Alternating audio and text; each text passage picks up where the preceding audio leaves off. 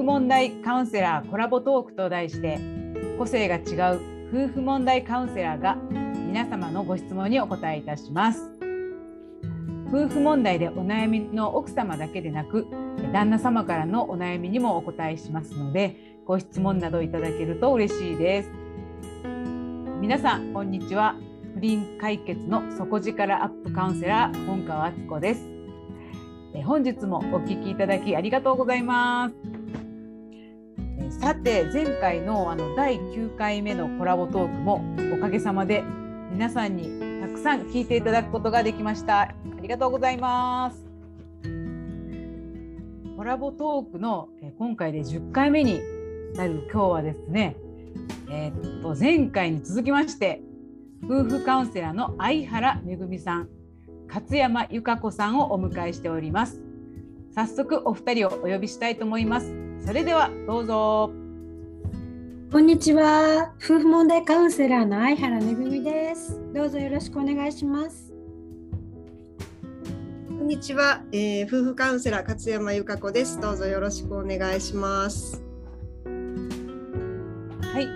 早速今日もね3人でいろいろ話していきたいと思います。本日のお題はこちら、夫の不倫が発覚した時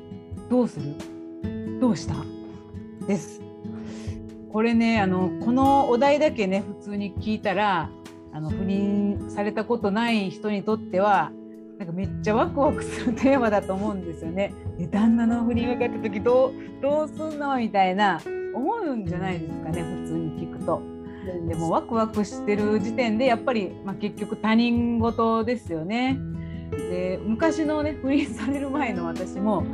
そうでした。こういう他人の不幸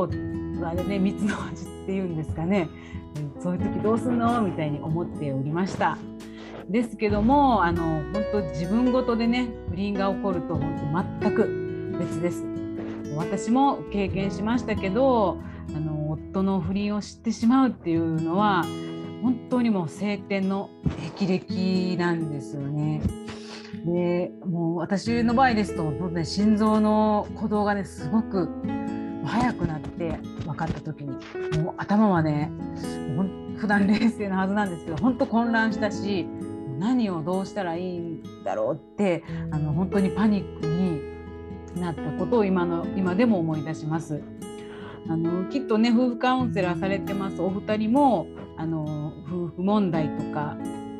ね、不倫問題のスタートっていうのは不倫をねまさに発覚した時からだったと思うんですよね。きっと皆さんも、ね、そうだと思います。普通に平和に暮らしてたのが発覚をきっかけにスタートしたんじゃないかでしょうか。それで本題に入る前にこちらにも経験者のお二人がいらっしゃるのでちょっとお聞きしたいんですが、ご主人のね不倫が発覚する以前に、例えばうちの主人おかしいなとかっていういわゆる女の勘みたいなものが発覚する前からあったのかちょっと聞きたいんですけど、勝山さんとかはどうでした？はい、私の場合はですねさすがに不倫発覚前に何か気づいたってことは全然なかったですね。全く女の勘っていうのがありませんでした。もともと夫とはですね比較的あっさりした関係でつかず離れずって言ったようなその距離感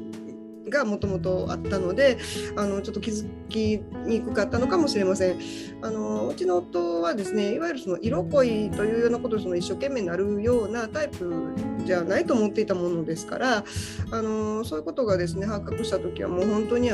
急なことで起こりまして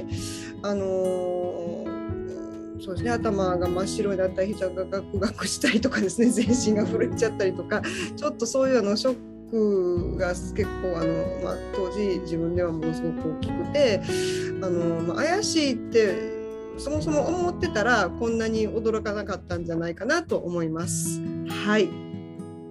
相原さんはどんな感じだったんですか？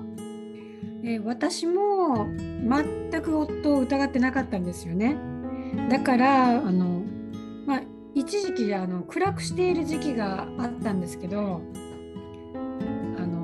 男性更年期だろうなっていうふうに思ってました。そしたら後から考えたらそれは、不倫の罪悪感に悩んで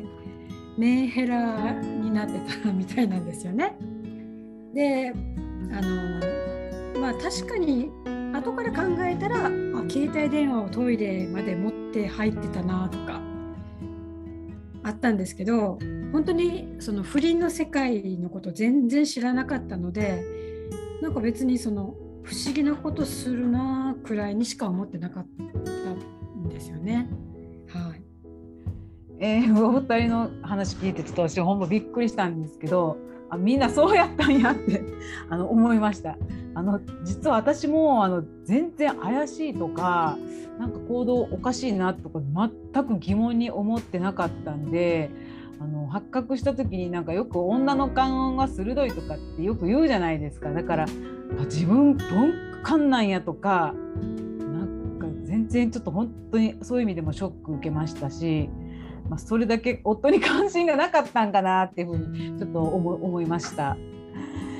なのでちょっと聞いてお二人も全然予兆とか怪しいとかなかったって聞いたので、なんかそう考えると皆さんも私もなんていうんですかね、夫をある意味大きい意味で、信じてたというか放置はしてないと思うんですけど、大きい意味で信じてて何の気なしに夫婦生活をねされてたんだなっていうふうに感じたんで、だからそれゆえにね普段が何も怪しくなくて平和というかそれなりの日常やったがゆえに発覚の時ってねすごくびっくり、ね、しましたよね。それでですね、今回このテーマに関して前回前々回のアンケート形式をねちょっと私もパクらせていただきまして、アンケートをしたんですね。今回はね夫の不倫が発覚した時にどうしたのっていうことをリスナーの皆さんやLINE 公式のね会員様から、アンケ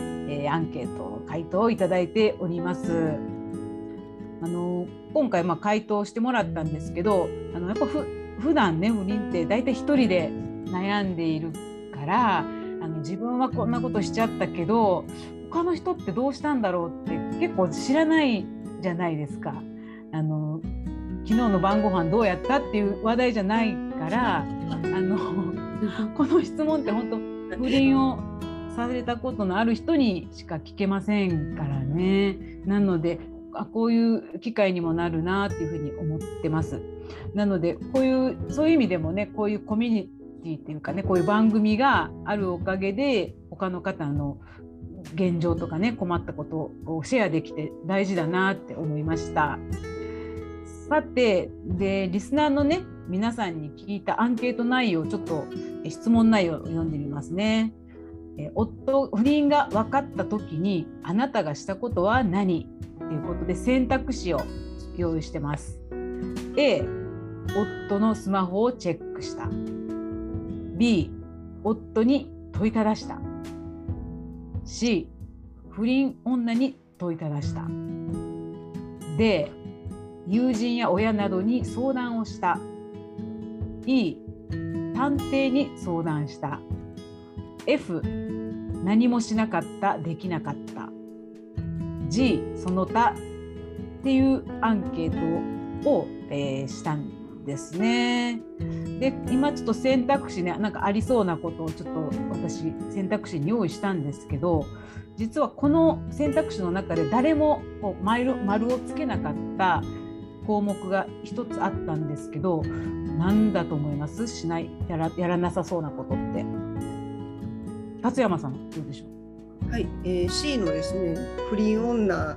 に問いただしたっていうのはあんまりやらないんじゃないかなと思いました。夫は最初に詰めるパターンというのは結構多いんですけども、で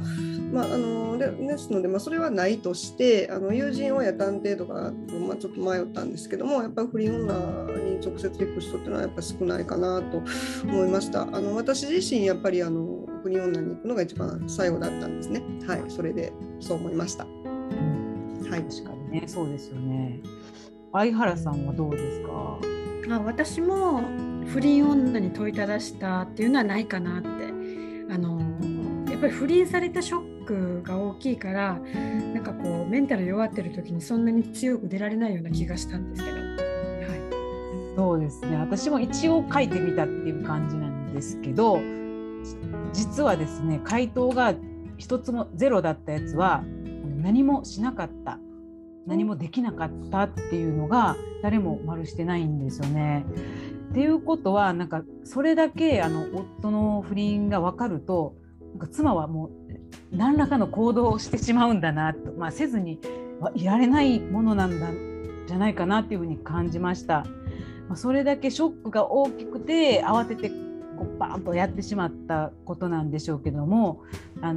衝動的なのは、ね、どうかなとは思うんですが、妻はこう何らかのこう行動を、ね、起こせるこう力もあるんだなっていうことも感じました。それでですねその先ほどのアンケートの結果をちょっと多い順に並べてみました。第1位がね2つあるんです。1つが夫のスマホをチェック 29%と、もう一つがもう本当あるあるなんですけど夫に問いただしたも 29%、 この2つが第1位でしたね。そして第2位が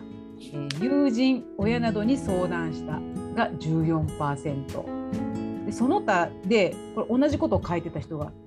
14% いたんですけど、ありとあらゆる証拠をかき集めたっていう人が 14% で、この2項目がね第2位でした。そして第3位が、探偵に相談したと不倫女に問いただしたっていう人が 7% ずついたんですね、はい、そういう結果だったんです。でちょっと今回、第1って順番つけたんですけど一つだけじゃなくこれとこれをやったんですっていう複数回答の方もいらっしゃいます。結構多かったんですよ。でね、先ほども言ってましたし私もそうなんですけど、もう第1位のスマホチェックと夫に問い出すは予想通りですね。もう本当あるあるですし、相談、ね、お二人も相談を受ける中でまずそれをしたんですっていう方が、ね、多いのが実態なんですよ、はい、でこの結果を見ての感想とか、私は発覚した時にこれをしたんだよねみたいな体験も聞いてみたいんですけど、どうでしょうか、感想など。そうですね、不倫相手に問いただした勇気ある人いたんですね。そうなんですすごいですね。私はちょっと怖くてというか、なんかまだなんかそんなんできなかったですね、はい。もしかしたら知ってる人だったとかも可能性ありますよね。なんか友達だったそうね、ママ友とかね、分かんないけど、いやそれ嫌ですね、内山さんは私の場合はですね夫のパソコン の, そのメールパソコンがメールが立ち上がってて、もうちょっと女とのやり取りメールがバーンって立ち上がってた、はい、で横に携帯もあって両方立ち上がってたんですけどでわーって何これって思って、その偶然見てしまったっていうのがその発覚の原因なんで、その例えば自分から積極的に証拠を取るとかそういうそのことに対して最初はすごく抵抗があったんですよね。で例えば夫ですので夫のスマホを見たりとか夫を問い詰めるっていうことをですね最初にこうパッとできるっていうのは本当にね皆さんすごいなと思いまして、私はもうどっちかっていうととにかくどこの女かだけは探さなきゃっていうのはパッと思い浮かんだんですけど、もうそれ以外は何もできなくて皆さん本当に冷静に動かれてると思いますはい、そうですね、はい、スマホチェックもある意味冷静なのかもしれないですね。こそっとなるほどね、はい、で私はですねさっきの、順番の感想なんですけど、自分にはこれはありえないなって思ってたのが第2位に上がってたこう友人とか親に相談するっていうことは本当に全然思わなかったんですよね。なんか本当なんていうの、自分はこう幸せな人生を生きているとこう思い込んでたし、なんかそう思われたいっていうのも多分あったと思うんですよね。なのでなんていうかな、こんな夫婦の不祥事とか人にこう相談ってこう言えないってね、本当に思いました。今ではネタにはできるんだけど、当時は人に相談しようなんてね、思いませんでした。でやっぱりこう夫の、冷静に考えると本当夫の不祥事なんですけど、なんかこうなんとなくこう自分にもなんか悪いことがあるんかなっていう気もあったんですよ。なんかねあったんです、はい、でもかといってその人に言えない、相談できないと思ったけど、こう苛立ちもこう止めておくことができなくって、私は最初にぶちまけたのは3位に上がってた探偵さんにね、相談というか調査の依頼ではなくて、なんかかけてましたね。ブログでこの人だと聞いてくれそうっていう人にかけて相談したっていうのをねやったっていう経験があります。はい、続きましてね、今先ほどねいろんな選択肢あったんですけど、今お二人、私を含めて3人夫婦カウンセラーっていう立場にいはりますけど、その視点で考える、これをしたのはするのは良くないよなって、これをした方がいいよなっていうものを聞いていきたいんですけれども、そうですね、そのカウンセラー視点で夫の不倫が発覚した時にした方がいいこと、しない方がいいこと、しちゃダメなことみたいな視点を聞きたいのですが、いかがでしょうか。ですね、私の場合はですね、カウンセリングで例えばその次何をしたらいいでしょうとか、ご質問がくれば次にこれをしたらどうですかっていうようなお話もするんですけども、基本そのやっていいとかやって悪いってことはないんですよね。で私たちはその不倫をされた側で、言ったら被害者に相当しますから、その例えば殴る蹴るとかね、そういう社会常識に反したようなことはやっちゃダメだと思うんですけども、絶対やっちゃダメっていうようなことはもうほとんどないと考えて差し支えないと思っています。でこういうことをよくこういうことしちゃいました、失敗しました、どうしたらいいですかっていうようなご質問をよくいただくんですけども、詳しくお話を聞いていきますと、ほとんどの場合やっちゃいけないっていうようなことではないんですね。皆さんがおっしゃるように、それはじゃあなんで失敗したかって思うのかっていうと、自分が思った通りに進まなかったから、それを失敗したっていうふうに捉えてしまう方が多くて、でつまり思い通りにならないっていうことは失敗したっていうことではないんですね。ですからいいとか悪いっていうのは私は存在しないっていうふうに思ってます。で不倫が発覚した時にどうするかっていうことについてはですね、あえて一つ言うとすれば、不倫している夫にですね、あなた不倫してるでしょって言っても答えてくれないよっていう、ということを一つね覚えておかれるといいと思います。はい。なるほど、ご意見ありがとうございます。私もそうですよね、一番 NG なのがゆかこさんも説明してました夫に問いただすんですけど、発覚した時にもう問いただしてしまった人はどうすんのってなるんですけど、今からでもさらに問いただそうとするっていうのもちょっと意味がないというかね、絶対認めないし、逆にこっちのお前だってこうじゃないかみたいに言われるだけなんで NG って思っております。はい、で実はね、ほんまはこれをさっきの選択肢をやってそれを何をしましたかっていう質問の次に、本当はそれをしてどうなりましたかっていうのをちょっと本当はアンケートに入れたかったのをすっかり忘れてたんですよね。やってみてどうやったかっていうところね、本当は聞きたかったんですけれども、はい、で私の中でしない方がいいことってたくさん中ではあるんですけど、私はそのやっぱ発覚時って一番心がこう、さっきも言いましたけどね、心臓が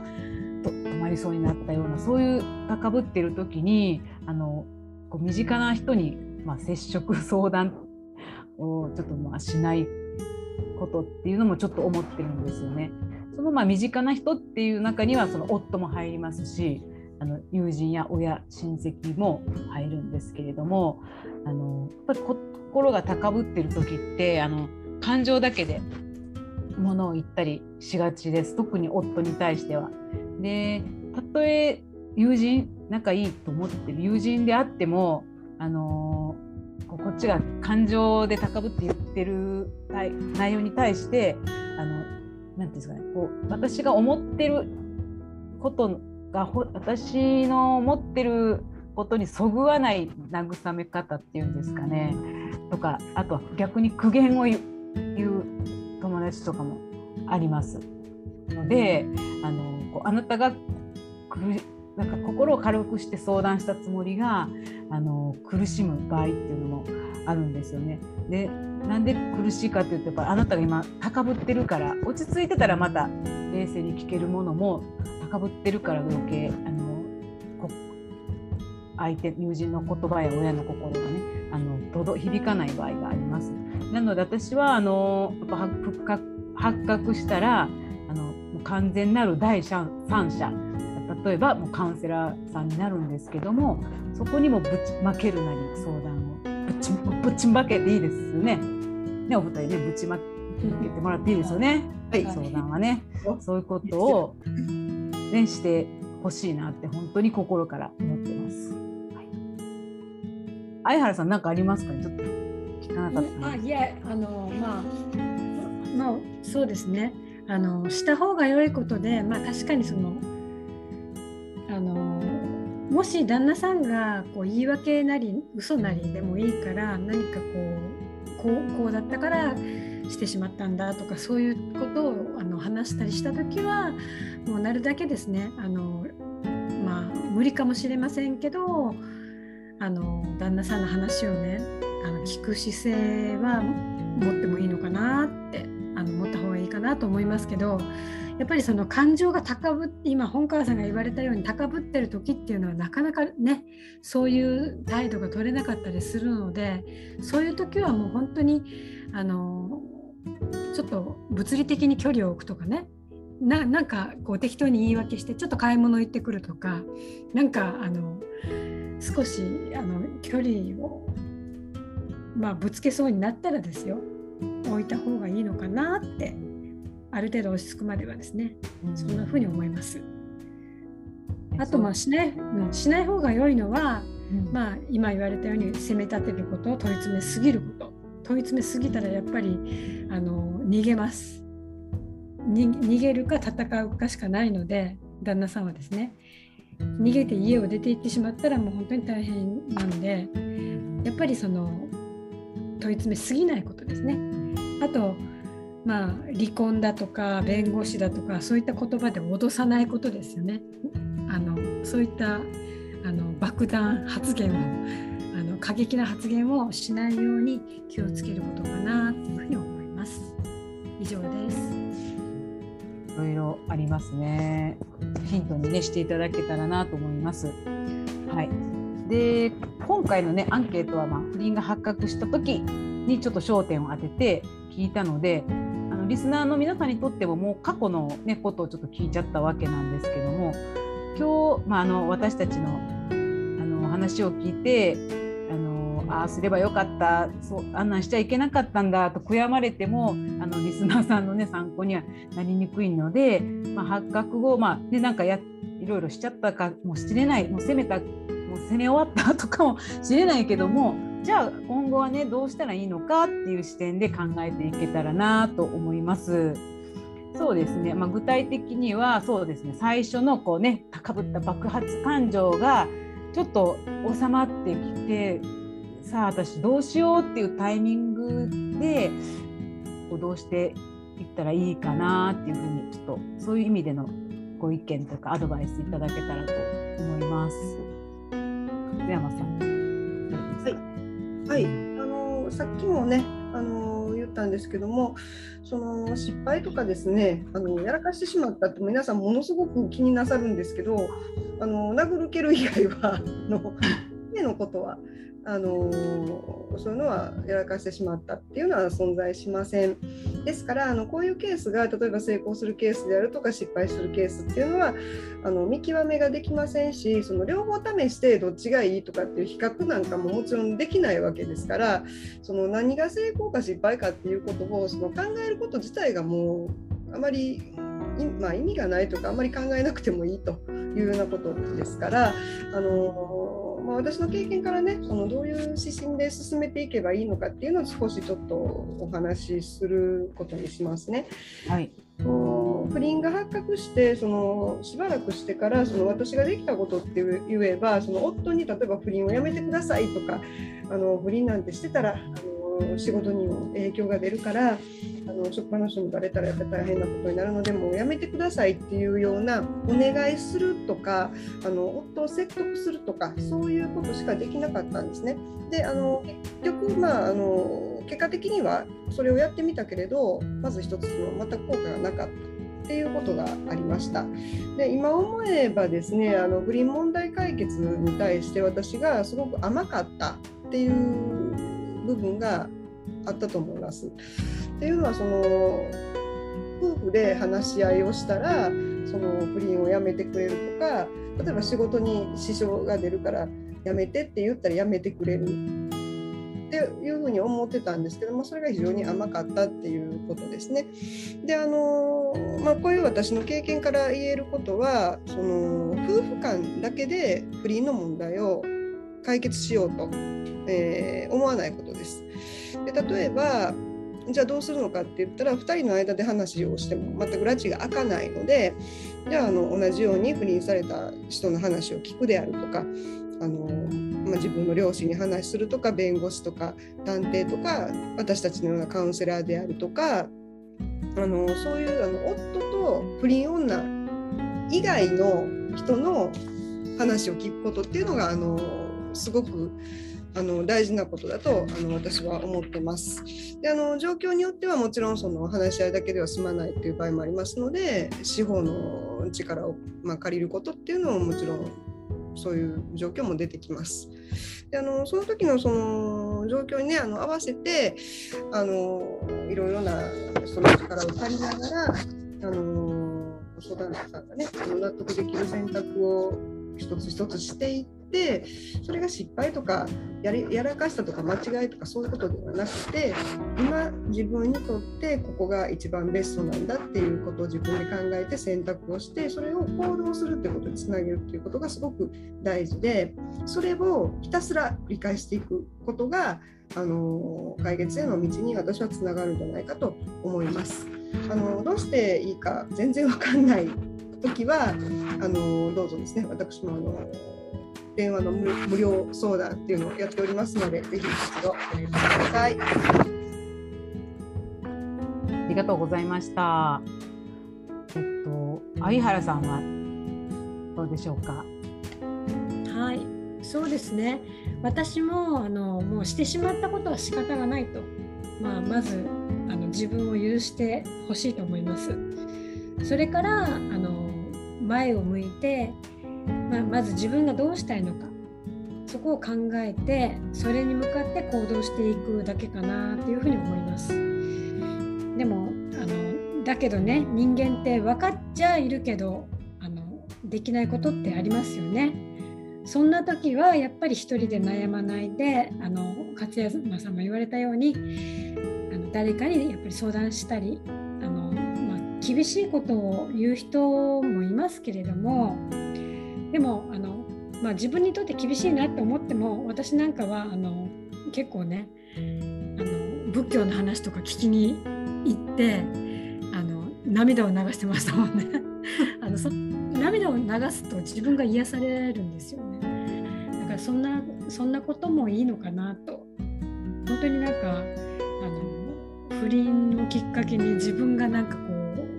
修行じゃないけどですねそういった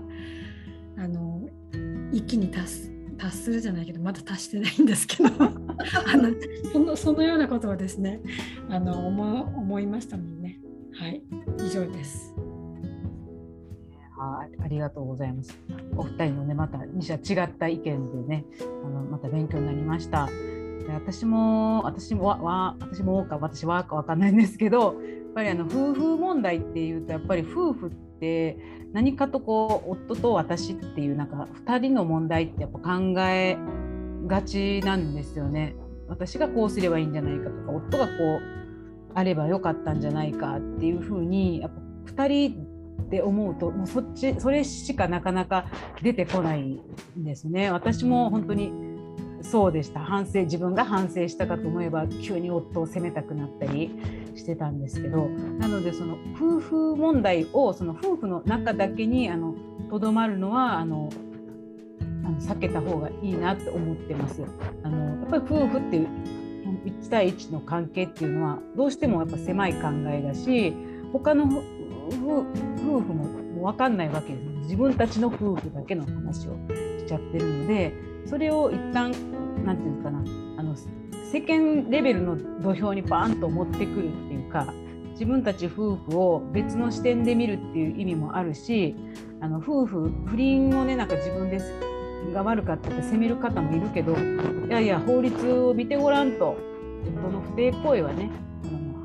言い方はですが、犯罪というか法律にね照らすと犯罪なんだよっていうことも知らない方もたくさんいらっしゃいますし、あとカウンセラーさんとか同じように悩む方の話を聞くと、そんな風な視点もあるんだとか、夫婦になった時に一旦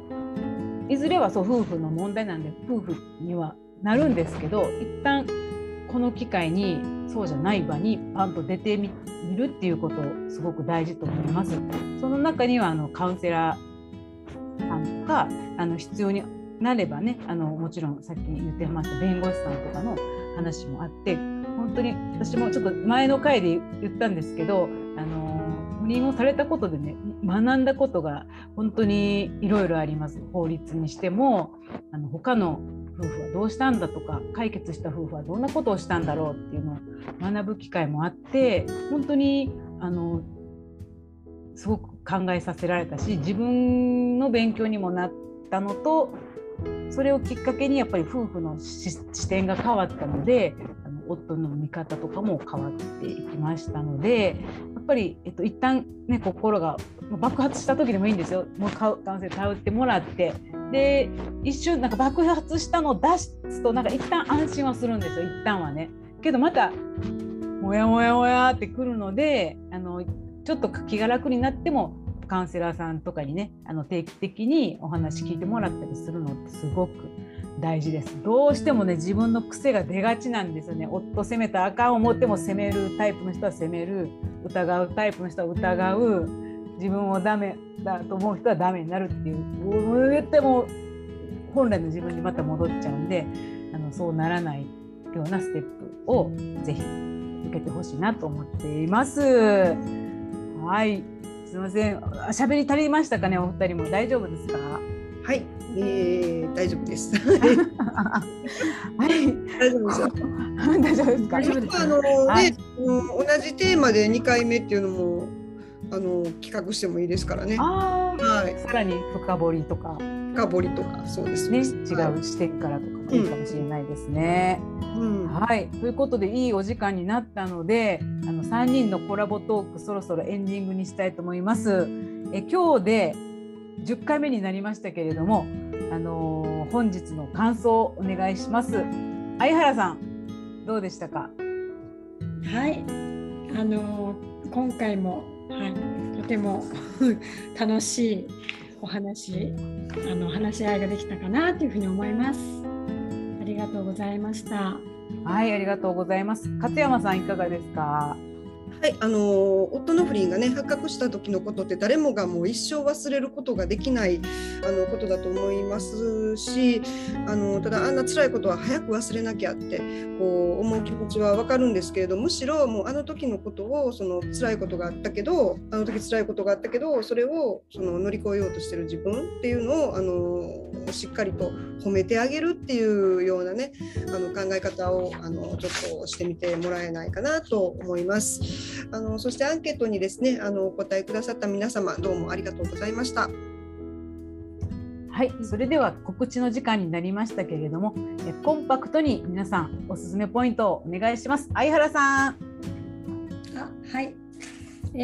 私の、LINE 公式に登録していただきますと、3つのプレゼントを用意しておりますので、すいません、ちょっとないですちょっと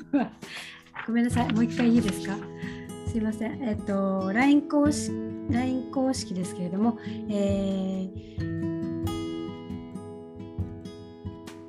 すいません、夫婦関係が良くなる8つのヒントという小冊子と、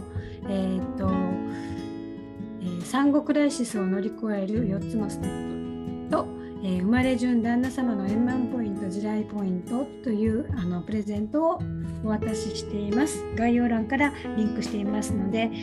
ご登録してくださると嬉しいです。はい、それでは勝山さんどうぞ。はい、私の、LINE 公式ではですね不倫にまつわるいろいろな内容を発信しています。概要欄にですね詳しく書いてありますので、ぜひ、見て登録してください。よろしくお願いします。はい、それでは最後に私も告知です。私も概要欄にある通り LINE 公式やっております。友達追加であなたの夫婦関係が丸分かりの夫婦メオトグラムをプレゼントしております。はい、追加してくださいね。さて、コラボトークでは皆さんのリスナーの皆様からのご意見やご感想を大募集しております。お待ちしております。LINE 公式のメッセージとかスタンド FM のレター、YouTube コメント欄までぜひお寄せくださいね。詳しくは概要欄を見てください。それでは本日もお聞きくださりありがとうございました。それでは相原めぐみと松山由香子と本川敦子でした。次回もどうぞお楽しみに。ありがとうございました。